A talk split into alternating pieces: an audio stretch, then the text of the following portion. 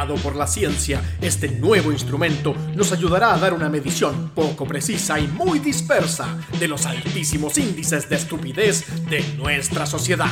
Con ustedes, el boludómetro de Roxy Foxy. Buenos días, buenas tardes, buenas noches, ¿cómo estás? Este es el boludómetro número 12, versión super stellar, ¿ok? Le voy a agradecer a todos los que hicieron comentarios, eh, me, me compartieron historias por Instagram, por Facebook, eh, pusieron estrellitas en iTunes, en iPhone, por todos lados. Muchas gracias, me encanta, amo totalmente. Este programa número 12 es un especial sobre el oficio del trabajo actoral en las pantallas, de cine, de TV. ¿Ustedes se piensan que actuar ante cámaras es fácil? No, mi amor. Encontrar emociones, recordar textos, encontrarse en situaciones absurdas o extremas, rodeado de equipo técnico, de gente gritando, histérica o directamente en otra cosa. De todo esto y más, hoy vamos a charlar con una auténtica superstar del oficio actoral chileno. Estoy segura ella visitó tu casa en horarios prime time, directo de tu imaginario televisivo, al boludómetro, la real Blanca Leven. Hola. Hola, ¿cómo estás? Muy bien, muchas gracias. Yo te comentaba antes que los chicos, las chicas, los chiques eh, chuparon el chupete electrónico acá, na- na- nacieron viendo tus ¿Qué novelas. es el chupete electrónico? La televisión. Ah, bueno, sí. Bueno, ahora el chupete electrónico de hoy en día son las tablets, los celulares, alto chupete Sí, electrónico. sí, alta tecnología. Alta tecnología que nosotras no teníamos. Yo No. estoy made in en los ochentas. Pero bueno, creo que estoy feliz igual de no haber nacido con tanta cosa así. No sé cómo será, se- es diferente todo. Me imagino que es diferente todo, sí. Es, es, es difícil imaginarse el mundo de otra manera y hay tantas cosas para hacer de otra manera.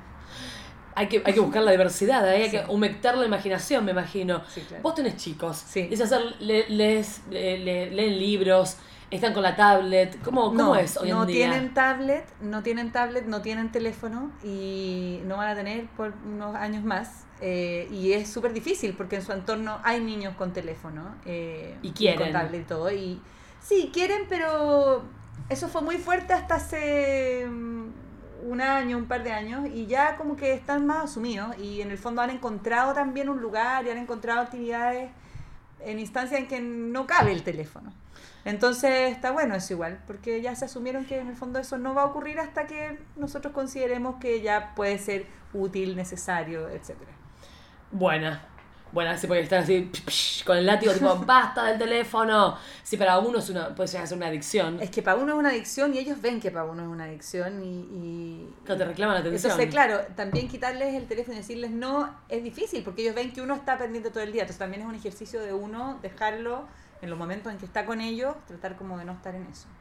Bueno, y esto me conecta. con- acá mi primer pregunta que me hizo pop en, el- en mi cerebro podrido, yo realmente muy podrida, porque bueno, de chica he leído muchos libros, me encanta leer todo eso, y, pero bueno, ahora caí en las garras de la, de la tablet también, del Candy Crush. Pero de- ya estás grande. Yo ya estoy estás grande, claro, ya, yo estoy curtida, tipo, déjenme, déjenme a la abuela jugar acá en paz. Hablando del juego, justamente, la actuación es un juego.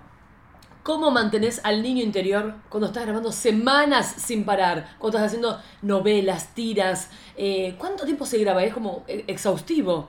Sí, generalmente una teleserie tiene un periodo de grabación como de siete meses, seis meses, siete meses, y también depende mucho del personaje que uno está haciendo. Si tú estás así como en un mega protagónico que está ahí todos los días, a veces de lunes a sábado, 10 horas diarias, claro, es complicado porque además están las horas en que tú tienes que estudiarte tus textos en la casa y básicamente no tienes vida. Pero luego hay una serie de personajes que son la mayoría que no estás todos los días en esa situación y a veces te toca un día libre a la semana, no grabas todos los sábados. Y puede ser bien divertido. Cuando era más joven a mí se me hacía todo mucho más intenso. Y yo creo que eh, cuando uno, cuando tienes hijos, lo que pasa es que ya nada es tan importante. Todo deja de ser tan importante y ahí uno empieza como a pasarlo bien y a agradecer como el trabajo y estar con trabajo, porque además pasa eso, ¿no? Como las madres nos salimos del trabajo, después cuesta mucho volver, digamos. eh, Ay, Dios mío, que se me viene. Sí, no, sí, es, es difícil, pero por otro lado también eso te permite darle tiempo a las cosas. O sea, yo de soltera o de sin hijos eh, era muy feliz haciendo 300 cosas en el día. Eh, y eso era bacán porque efectivamente pude hacer una carrera y pude ya olvidarme de eso. Después, al tener hijos, no tenía nada pendiente realmente. Claro. Pero luego necesitáis no hacer 20.000 cosas en el día, sino hacer una, si es que es como... En vez de darlo todo, das lo mejor. Exactamente. Ok. O sea que el juego se puede mantener. Sí, el, el, y, lo empieza a juego pasar mejor, y lo empieza a pasar mucho mejor. Porque como ya nada es tan importante, te amargas menos por todo. Como tú sabes, en la televisión a veces las cosas ocurren muy rápido y claro, a veces hay cosas que uno quisiera que fueran eh, de mejor calidad y todo tiende a la mediocridad y uno empieza como a amargarse y uno empieza a pasarlo mucho mejor. Y empieza efectivamente a dar lo mejor de uno, sí. Mish. Tanto, en, tanto en, no solo como en lo profesional, en lo actoral, sino también en términos de relaciones humanas y te conviertes como en una persona mediadora, conciliadora y todas esas cosas. Uno se pone más generoso. Sí, claro, mucho más generoso. Mira vos. O sea, a mí me queda. Ay, la maternidad esta, Dios mío, ¿qué voy a hacer? Yo creo que me voy a reinventar, obligatoriamente. Porque las mujeres nos vivimos reinventando, ¿o Ujú, no? sí. Así que, bueno. Y ahora, esta, la gente se imagina, ay, que el glamour de grabar, ay, la, la televisión, en el cine también. Pero uno, cuando está filmando, es eh, aislarte de, en el set, porque hay un montón de, de situaciones transcurriendo alrededor de uno. ¿Cuál es tu método o cábala para aislarte cuando tenés que concentrarte con eh, situaciones que, que exigen Mm. concentración? Cuando están los, los tipos, los, los, los técnicos ahí eh, con, la- con, la- con las cosas, con los micrófonos, con todo, el quilombo alrededor. Yo no sé si tengo un método para aislarme y aparte que depende tanto del tipo de trabajo que uno esté haciendo y del personaje que uno esté haciendo. Entonces, claro, hay cosas que son más difíciles y que requieren que uno, no sé, se vaya a encerrar de repente un rato a un baño o, o, o tratar de estar en silencio, pero igual siempre va a haber gente que te va a hablar. Entonces, yo creo que depende mucho del ambiente en que uno esté y eso también depende a veces como del director que está a cargo y de cómo sea ese equipo técnico. Estoy hablando específicamente del cine Sí. donde se pueden dar como eh, ambientes y caracteres súper distintos según el, según el equipo. Entonces, podéis tener un, un- un equipo súper ruidoso y por otro lado podéis tener un equipo ninja. Entonces, de eso va a depender cuál es tu metodología para concentrarte o para entrar en la emoción, etcétera. Y en el caso de la televisión, bueno, también depende un poco de eso, pero no sé, me acuerdo que me tocó grabar la última escena que se grabó en Pacto de Sangre, por ejemplo. Ok. Y que ya eran como las 10 de la noche y venía como la fiesta de fin de rodaje. Entonces, imagínate la presión del tiempo. Última escena de la teleserie, que no era la, la escena del final, pero era una de las del final, muy fuerte, con mucha emoción. Yo me acuerdo que ahí lo que hice fue. Estábamos todos en otra, ya a punto de abrir la champaña, como, ¿no? Terminamos. ¿Cuánto duró Pacto de Sangre? Eh, las grabaciones, como Eh, seis meses, siete seis meses. meses. Sí. Y mm, me acuerdo que ese último día nada, no había manera como de entrar en un estado así terrible y había que estar como. ¿Qué tenías que hacer? ¿Cuál, cuál era la situación? que, nada, en- entraba a una casa donde habían matado a un amigo Ah. y yo me acababa de enterar que todos habían sido responsables de la muerte de esta chica, No. incluido mi ex marido, amigo, expareja, etcétera. Y yo llegaba, estaba todo como en un charco de sangre y primero lo empezaba a golpear y terminaba abrazándolo, una escena muy desgarradora, desgarradora. Y al final lo único que hice fue respirar. Fue como, voy a entrar eh, a través de la respiración en este estado para hacer la escena, que era algo muy rápido, la sacamos y terminó y boté la emoción riéndome y abrimos la champaña y se acabó la teleserie, fue como así. Por eso te digo, cada situación tiene una distinta manera. Porque a veces actuar es no hacer nada, como tipo, no hagas nada. Tipo, bueno, va a venir solo eso. Claro, es estar nomás, pero, Claro. pero tienes que estar presente. En el aquí y ahora. Exacto. Mira vos, ay, qué, qué terrible esa situación que me comentaste, como charcos de sangre, Sí, drama. era todo así. al final uno termina riéndose de eso, como ya, voy a entrar en la respiración porque no puedo entrar de otra manera. como- Y, y todos esperando para, para salir de joda. Exactamente. Ok, ok. A mí me pasó, por ejemplo, que filmé hace poco una, una situación que se armaba un griterío, que era una discusión enorme, y el actor era tan bueno, el, el caballero que la hacía conmigo, que em- empezaron a pelearse los, los del equipo. Y después me dice actor, no, ¿sabe qué pasa? Que es muy, muy chiquita esta casa, estamos apretados, se empiezan a poner nerviosos todos. Y se empezaron a pelear, era tipo como casi las piñas. Era tipo, ah, bueno, awkward. Puede ser eso, ¿no? Que a veces Sí. está- es tan intenso todo que se transmite a, la, Se transmite a las la energía, personas. Sí, sí, también. Fuerte, ok. Bueno, así que e- ese es el método. Simplemente estar presente en la situación. No es que Sí. viene a cábala. Tipo, me voy a atar, eh, hoy me voy a poner una bombacha roja. No, cuando, cu- cuando era más joven y tenía menos experiencia, echaba mano a distintas cosas, ¿no? Como algo tengo que hacer para que esto me resulte. Ahora ya uno confía más en la experiencia que tiene y claro, básicamente hay que estar. porque absolutamente prohibido hacer eso, esa cosa de la emoción. Voy a recordar el día en que me quise matar, porque se gasta eso. Se desgasta. Ahora, también a veces es útil porque incluso si tú entras a una emoción a través de la respiración, las imágenes llegan naturalmente y a lo mejor la imagen del día que te quisiste matar llega y a lo Ah. mejor te funciona o no te funciona. Después Pero- con una frazadita ahí traumado, traumado así. Claro, lo importante es que depende, pues en, en- en- el cine o en series tú haces, no sé, cuatro escenas en el día, máximo seis. En una teleserie puedes hacer 16 o 12. Entonces, tienes que elegir tus batallas, como en la vida, ¿no? Elegir, en el fondo, si te vas a desgastar y tienes una escena, después te vas a descansar y no vuelve en tres días, fantástico. Pero si tienes que seguir todos los días en esa, obviamente hay que cuidarse. Claro, pues se queda re loco. Eh, ¿Has visto compañeros que quedaron tipo que eh, eh, mal usando sus herramientas actorales y que quedan medio, medio crisis? Sí. Sí, Sí. siempre es bueno tener un buen terapeuta cerca, Claro. claro. Hay que te mangueré una- una- unas florcitas de bach, algo así. Algo, algo. Algo, por favor, que te les ayude. Y bueno, vos venís de, de un mundo eh, de- de- del Chile televisivo en que había mucha plata, según me cuentan acá por los Por chicos y interno. las chicas. Por interno, por la cucaracha, me cuentan acá.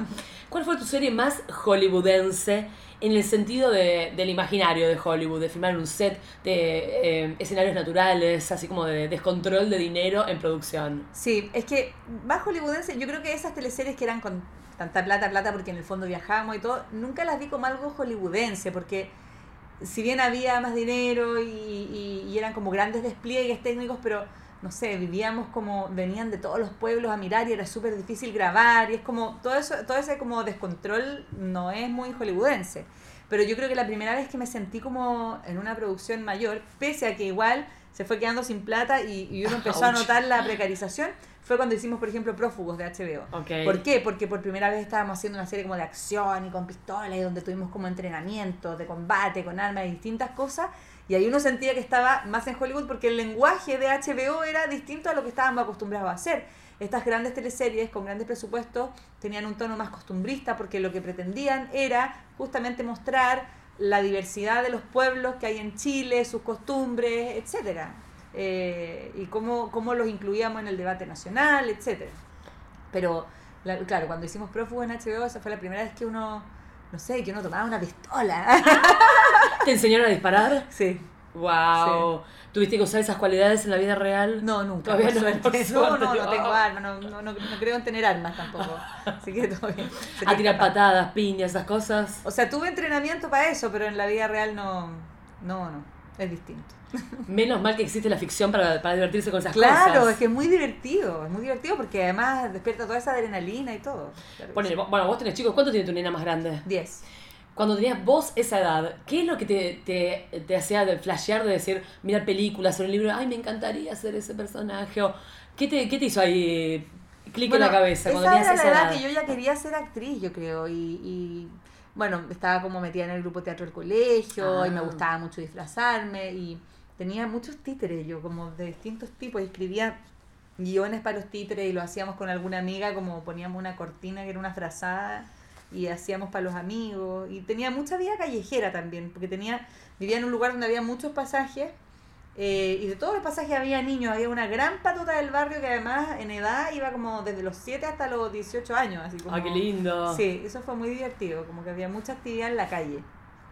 ¿Y vos ves a tu nena que con- perfilando para ahí o Es que ahora la calle es distinta. Ah, Ah. eso no se puede. ¿Qué profe- ella dice ahora que quiere ser escritora, está escribiendo un libro, de hecho. Después dice no, que quiere ser guionista. Ahora, eso puede cambiar mil veces, pero le gusta mucho escribir, es heavy lectora, o sea, lee, lee, lee, lee, lee, no para, lee todo lo que encuentra. eh, y ahora ha encontrado como, bueno, le gusta el fútbol, juega, es arquera y, mm, y anda en skate. Mi- mira vos. Sí, sí, Ok. skater, así como... Mi hija es skater. ¿Y la tuviste que llevar a, fra- ay, fracturada o algo así? ¿O No todavía, no se ha pegado unos buenos porrazos, pero todavía ninguna fractura, por suerte. Bueno, Sí, bueno. igual, igual es cautelosa. Bien, ahí. Em, otra pregunta tengo, por ejemplo. Esta, nos vamos más un poco off the record acá. Eh, cuando ves que a tu galán, ponele, le ofrecen una mentita o un chicle, ¿vos a tu cabeza se te viene ya la mente halitosis? Tipo una Ay, escena. no. Ay, qué horror. A mí me ha pasado que he Sí. tenido en, en obra de teatro como un galán. Eran otras épocas en donde eh, como que se quería, no sé, como medio del pseudo acoso, así como tipo, no, mira, no, no me toqué, no, no me rompas las pelotas. Pero el chico tenía alito, era precioso, pero tenía halitosis. Ay, qué horror. Y yo le ofrecía a Joel, ese tipo, ¿querés uno? No, No. gracias. Me decía, ¡ay, qué hijo de puta!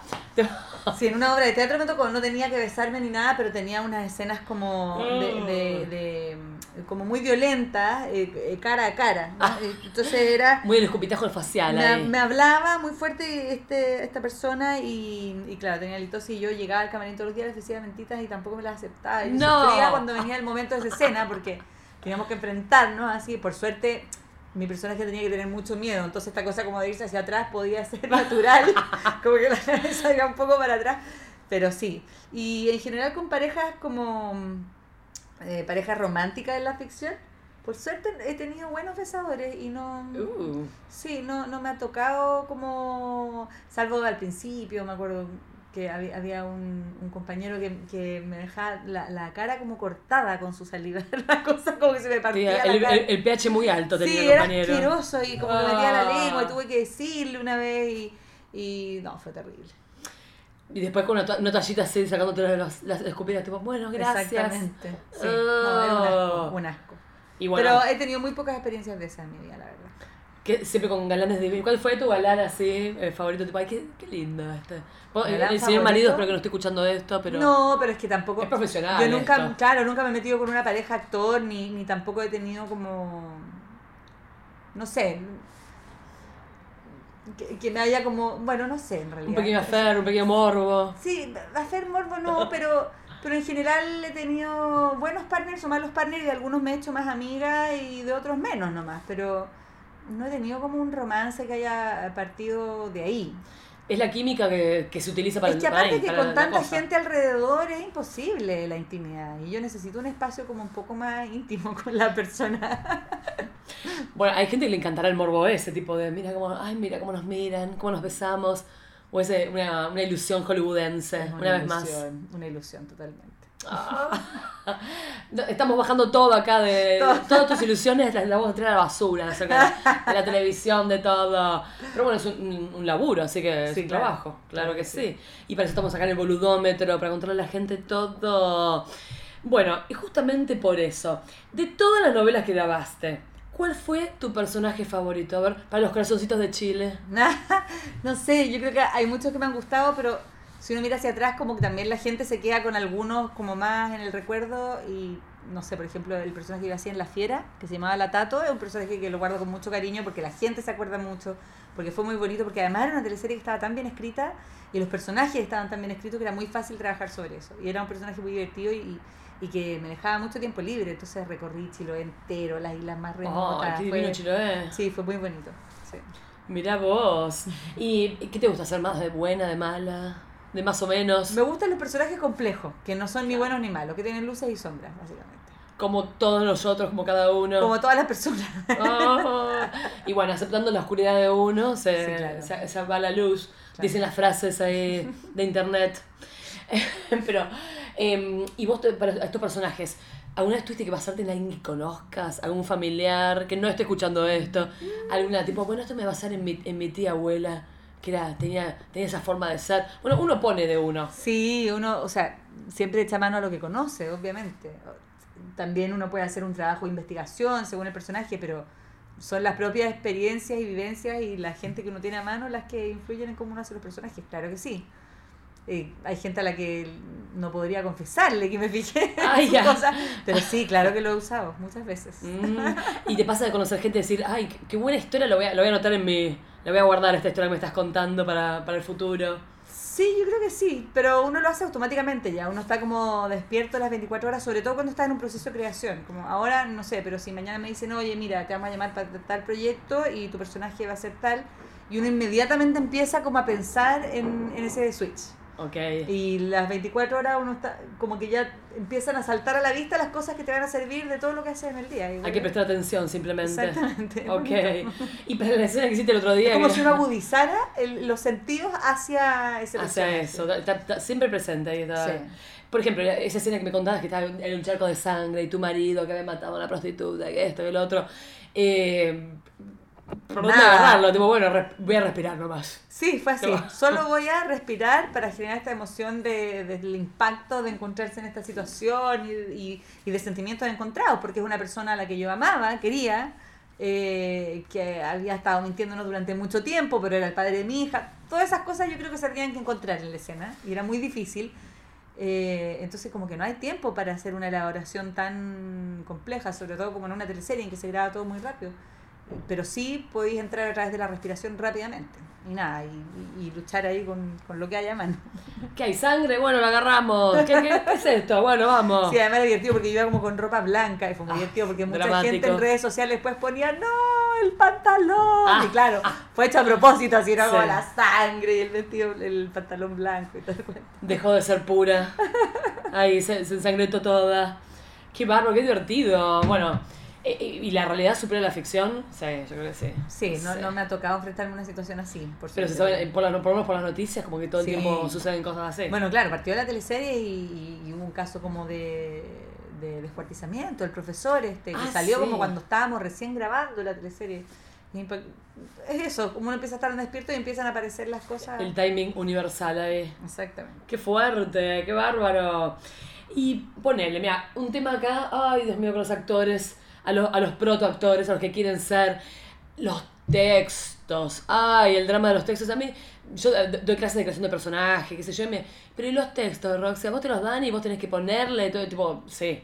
Hay que, hay que, uno tiene que ponerle su onda, porque si no Sí, está claro, chato, y sea. que te pongan una, el director dice que tienes que estar en- acá sacada o algo. Eh, para aprender texto, por Dios, que creo que ser lo más difícil de actuación.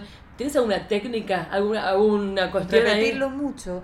También hay directores, es que depende, hay, hay textos que uno puede modificar o que uno puede proponer y hay directores que son súper así como, no, necesito que el texto sea así, tal cual, sobre todo cuando el director es guionista además. Ay. Pero, pero en general es un músculo la memoria, ¿no? Como que mientras más veces lo repitas y te lo aprendas, más fácil y ya después adquieres un entrenamiento, o sea, sobre todo cuando estás en un... Por ejemplo, si yo llevo años sin hacer una teleserie, probablemente mis primeras dos semanas de grabación van a ser muy difíciles y me van a quitar mucho tiempo de estudio en la casa y todo, pero una vez que ya estás echando a correr la máquina, tú después ya miras una escena ya más o menos te la sabes, es así. Porque conoces quién lo está escribiendo o de qué forma va a armarse la cosa. Porque además ya está medio armado el personaje, entonces ya sabes cómo va a reaccionar. Entonces las escenas se empiezan a tornar más lógicas. Es como el personaje obviamente va a decir esto, va a reaccionar de esta manera porque es así. Ok. Yo, por ejemplo, eh, utilizo la memoria visual, lo escribo una y otra vez, como escribiendo, pa, pa, pa. Claro. Pero bueno, nada. Ahí... Y lo otro es que cuando tú estás trabajando en una teleserie, estás tanto tiempo que ya conoces el set, ya conoces cómo es la casa, tú ya empiezas a imaginarte cómo, cómo van a hacer esos movimientos, independiente de lo que te diga el director, de para dónde tienes que mover, ya sabes los elementos con los que cuenta. Entonces empiezas a, hacer, empiezas a usar también una memoria física, ¿no? Como de relacionarte con, con ese espacio. Mira vos, y te ha tocado como textos así complejos, tipo, aparte, bueno, un Hamlet o, o algo así que digo, ay, ¿cómo, ¿cómo carajo voy a decir esto, por Dios? Claro, yo creo que los textos más complejos son aquellos que en el fondo involucran un viaje más, más eh, con más ripio o con un viaje donde tienes que pasar por muchas emociones más que un estado permanentemente. Siempre va a ser lo más difícil eh, entregar matices a lo que le está pasando al personaje, pero eso es lo bonito de hacerlo muchas veces y de repetirlo tantas veces, que tienes la posibilidad de ir profundizando cada vez más. Hasta Y por eso es bueno para, para aprendérselo, leerlo tantas veces y repetirlo tantas veces, porque cada vez tú vas a encontrar algo nuevo. Wow, claro. Bueno, y en teatro, obviamente, el proceso de funciones es lo más divertido que hay. Exactamente. Después de que pasas la meseta del medio de la temporada, tipo, no, no pasa nada, loco, no pasa nada. Y después ya, ya al final dices, ay, ay, me quedé corta con algo. Sí, sí, porque empiezan a aparecer cosas nuevas siempre.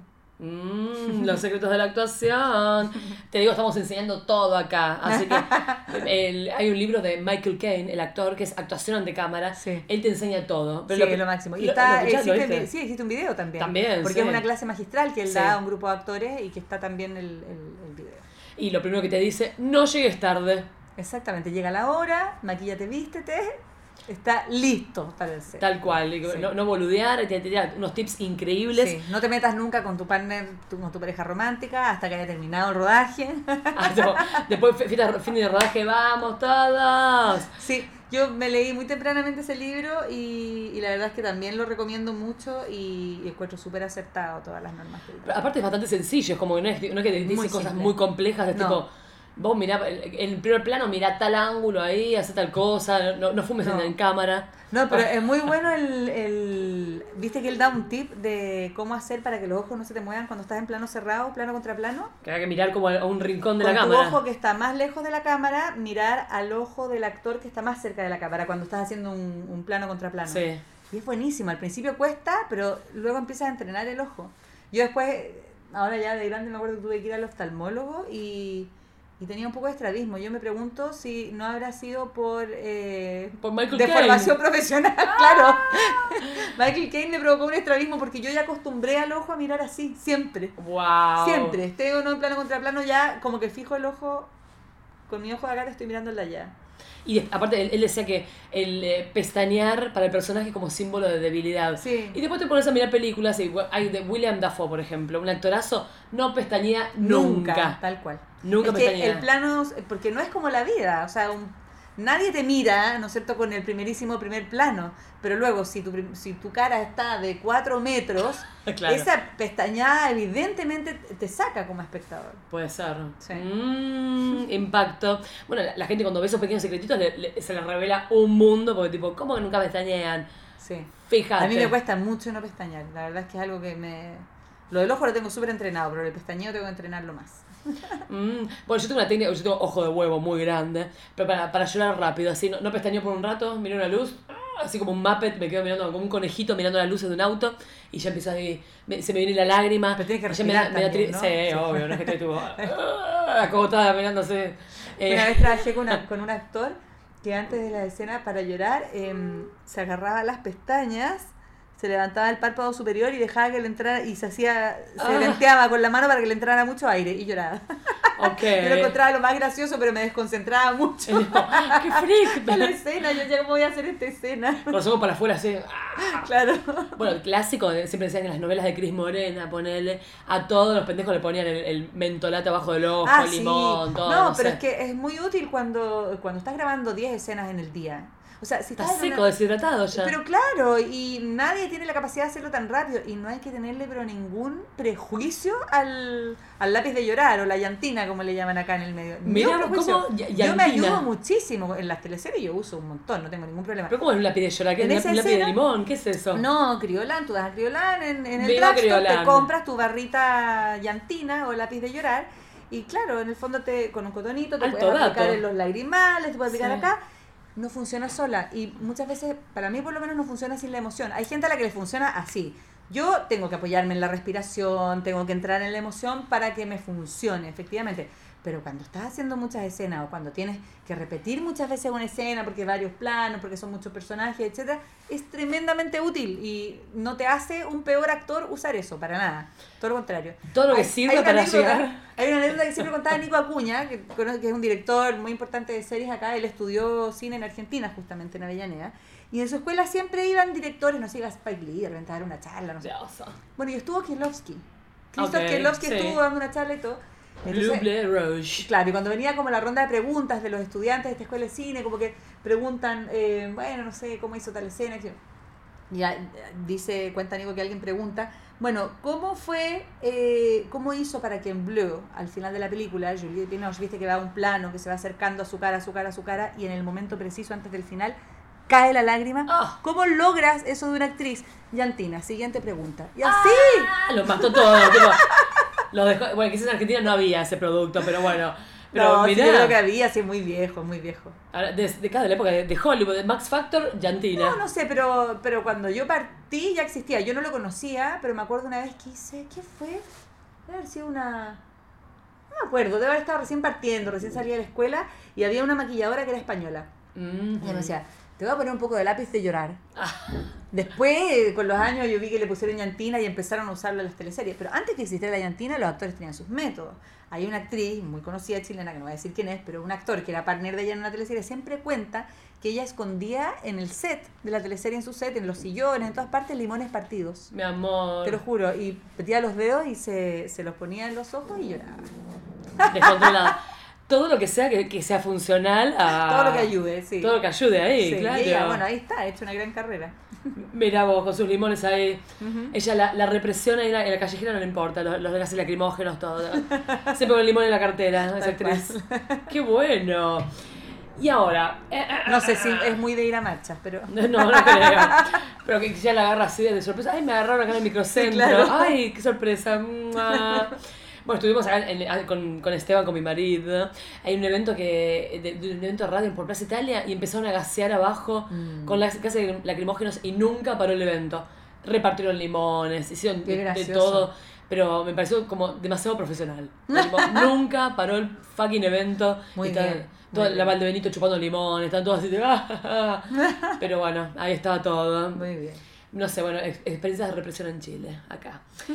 Y bueno, ahora retomando un poco el tema de la maternidad que me tiene muy intrigada acá.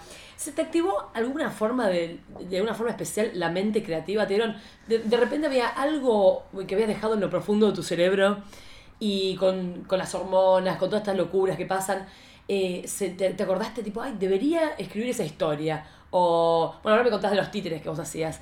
Eh, ¿Te pasó de como de recordar algo así como de que tenías guardado o alguna historia que prestaste, que la dejaste olvidada y te, hizo recordar todo este menjunje hormonal? Mm, No, no sé particularmente qué, pero sí yo creo que uno trata como de aprovechar de hacer otras cosas, pero tampoco te da para hacer muchas cosas. Entonces, entre medio de esta como maternidad o no maternidad o estar fuera como de un ritmo de hacer muchas cosas, que no necesariamente está asociada a la maternidad siempre, pero ha sido un periodo en que he tratado como de estudiar algunas cosas, de meterme a algún taller o no sé, hace años atrás me acuerdo que dirigí un corto, no lo he terminado, sino no lo he postproducido, como efectivamente como eh, capturando algunos otros intereses que tuve en la vida o metiéndome en proyectos eh, porque yo quise, porque yo fui como a buscar ese proyecto, como porque el tema me interesaba. Ahora, por ejemplo, en octubre se va a estrenar una película en la que hago un- una cosa muy chiquitita, pero que yo llegué ahí porque yo pedí estar ahí. Vi una vez que estaban haciendo, parece un crowdfunding para poder financiar esta película, una nota en el diario, y como que yo les hice llegar el mensaje de que yo estaba disponible y al año siguiente me llamaron y, participé, porque me parecía que era un tema importante y porque, no sé, me, me- era ¿Qué- sensible a eso. ¿Qué temas te gustan sociales? Así como el Claro. feminismo. Sí, eh, pero es que depende del momento de la vida. Pero en ese momento era el tema de los migrantes. Y en el fondo la película se llama Perro Bomba. El protagonista es un chico que es haitiano, que ahora está haciendo carrera de actor, pero en el fondo los protagonistas de la película son todos actores naturales. Y los que somos actores ya como de trayectoria, hacemos pequeños, muy pequeños personajes en la película. Y está súper buena, está muy bonita. Se estrena el 24 de octubre, así que aprovecho de invitar a todos a ir a ver Perro Bomba. ¿Y ahora estás haciendo estás haciendo alguna- obra de teatro? ¿Qué, No, ¿en qué estás ahora, ahora? estoy dedicada a la docencia. Eh, estoy haciendo clases en la Universidad de Talca en un proyecto muy bonito que empezamos el 2014 como un programa piloto. En la Universidad de Talca ellos tienen eh, un alto, bueno, ellos tienen como 85% de gratuidad hoy día. Es divina la Universidad de Talca, Sí. con ese jardincito con flores de Sí. loto y animales, Es muy bonito. unicornios. Su jardín botánico. Pero tienen además, claro, como un gran porcentaje de alumnos que son del primer quintil de la población. Muchos son primera generación en la universidad, de sus familias. Muchos por primera vez se están yendo a vivir del campo a la ciudad y a la ciudad de Talca encima. Entonces, hay mucho que hacer y ellos tienen un programa en la universidad que es transversal para todas las carreras de formación fundamental, donde básicamente les enseñan distintas habilidades. No sé, en primer año tienen comunicación oral y escrita, etc. Ahí entramos nosotros Sí. en comunicación oral y escrita. Hacemos la mitad del módulo que es un taller de teatro, básicamente, que a través del teatro, a través de las herramientas del teatro, les enseñamos a leer de otra manera, a comunicarse de otra manera, etcétera. Y eso partió como un programa piloto en 2014 en cuatro carreras y hoy día es obligatorio para todos los alumnos de primer año de la universidad, de todas las carreras. Yo hoy día tengo alumnos de arquitectura, de medicina, de kinesiología y es un, un proyecto súper bonito que, que me tiene muy contenta. Vemos 23 actores docentes eh, Buena. con cerca de 2.000 alumnos, eh, Ah. así que ha sido muy bonito.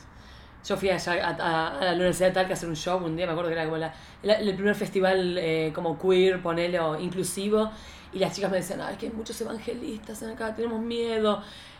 Todos como, como son receptivos todos la- la- los chicos y las chicas y los chiques que van ahí a tus clases. Eh, no, pues más no de su- todos, no todos. Más de todos, no todos. Hay de todo. Ahora hay carreras que, que, que son más afines como al proyecto, que entienden más fácilmente por qué esto les sirve para la vida. Claro. Hay otros que les cuesta más, pero algo muy bonito es que nosotros eh, desde el principio que usamos como un, un sistema de medición de aprendizaje en que le hacemos un diagnóstico al principio del curso y otro ya cuando terminamos de pasar los contenidos y lo registramos en video y el, y el avance, el cambio que logran los cabros en ese corto periodo, con lo poco que alcanzamos a enseñarles, es, es muy significativo y ellos se dan cuenta. Entonces, nos han, como han evaluado muy bien este curso, es que hemos subsistido y ahora es obligatorio para toda la universidad.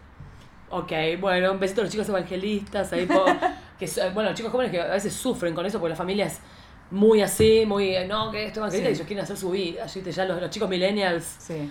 no les importa nada. Así que, bueno, un besito para los chicos de la Universidad de Talca, que son súper amorosos Sí, allá. totalmente. Excentricidades, acá ya estamos cerrando, pero excentricidades de actrices. Por ejemplo, Sarah Bernhardt. Hay una, una prima donna, una actriz del 1800, murió en el 1923, Sí, creo. Ella tiene, eh, era muy de. de Creo que la primera todo. obra de teatro de adultos, así como de grande que fui a ver, yo tenía la edad de mi hija hoy día, fue Sara Bernard, que era una obra de teatro que la interpretaba No con ella, sobre ella, por favor, Sobre eh, ella. obvio. Silvia Piñeiro, que en paz descanse, interpretaba a Sara Bernard. Y que vino además a Chile ella Dice- alguna sí, vez, sí, sí. como a la salitrera. Y con Ramón Núñez, que después fue como mi maestro en la universidad, así que fue muy divertido. Wow. Sí. Era como, como intensa, como una, una, una mujer de fuera de su época ella. Sí, bueno, hoy día, hoy día no sé, no existen muchas actrices así. Bueno, yo- hay un libro que el primer consejo que te dice en el libro es tipo, no hagas cosas que después te vas a arrepentir. O sea, Total. culiarte gente para. Bueno, ya vamos a hablar de eso, pero bueno. Tengo una anécdota de ella que decía. Ella tenía junto a su gran cama de bambú un ataúd en el, el que instalaba a- eh, el que, mm, un ataúd en el que me instalaba a menudo para aprenderme mis papeles. Lo estoy diciendo como ella, ¿no? Sí. Así tener por un tono. Así cuando mi hermana venía a mi casa, me parecía natural dormir cada noche en esa pequeña cama de raso blanco que debía ser mi último catre. ¿Vos conocés así actrices que tengan excentricidades como Sarah Bernhardt? Eh, no sé si a ese nivel, pero sí eh, he tenido el privilegio de compartir eh, elenco, escenas con algunas actrices que ya, digamos, han hecho historia. No sé si con ese tipo de excentricidades, pero sí como con, con una distancia, ¿no? Esa distancia que generan como las grandes divas. No sé, me acuerdo que Mares González tenía mucho eso. Eh, y otras que no, pero que tú ves que tienen pequeños secretitos una actriz viejita, pobre. to- Todavía está, no, no está haciendo muchas cosas, yo creo que debe estar más o menos viejita. Pero que, por ejemplo, en una teleserie, eh, una compañera la vio una vez que se ponía unos palitos aquí en las fosas nasales para respingarse la nariz y cosas así que.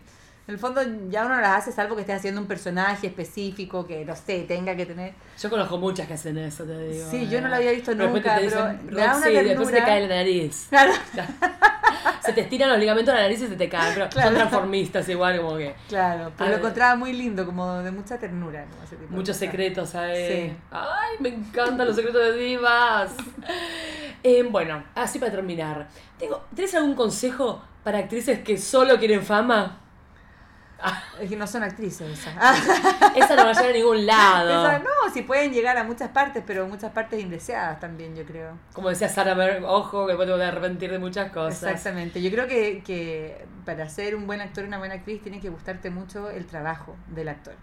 Y el trabajo del actor no pasa por la fama. Si la fama llega como producto de ello, bueno, por un lado bienvenida sea, pero por otro lado no es tan grato ser famoso. Pero yo creo que hay que mantener un equilibrio, digamos, si eso llega. Pero Saludable. La fama, no- yo nunca lo he visto como algo muy positivo. Es positivo en términos de que, no sé, si tú logras una fama por el trabajo que has hecho y quieres hacer un proyecto interesante en teatro, en lo que sea, claro, probablemente vas a tener una mayor capacidad de convocatoria para que la gente vaya La a verte, a ver cómo lo hace en el teatro. Y eso, claro, es súper importante y yo agradezco haber tenido esa fama en mi vida que me permite en cada proyecto que hago hacer ruido, ¿no? Y, Sí. y tener prensa, etcétera.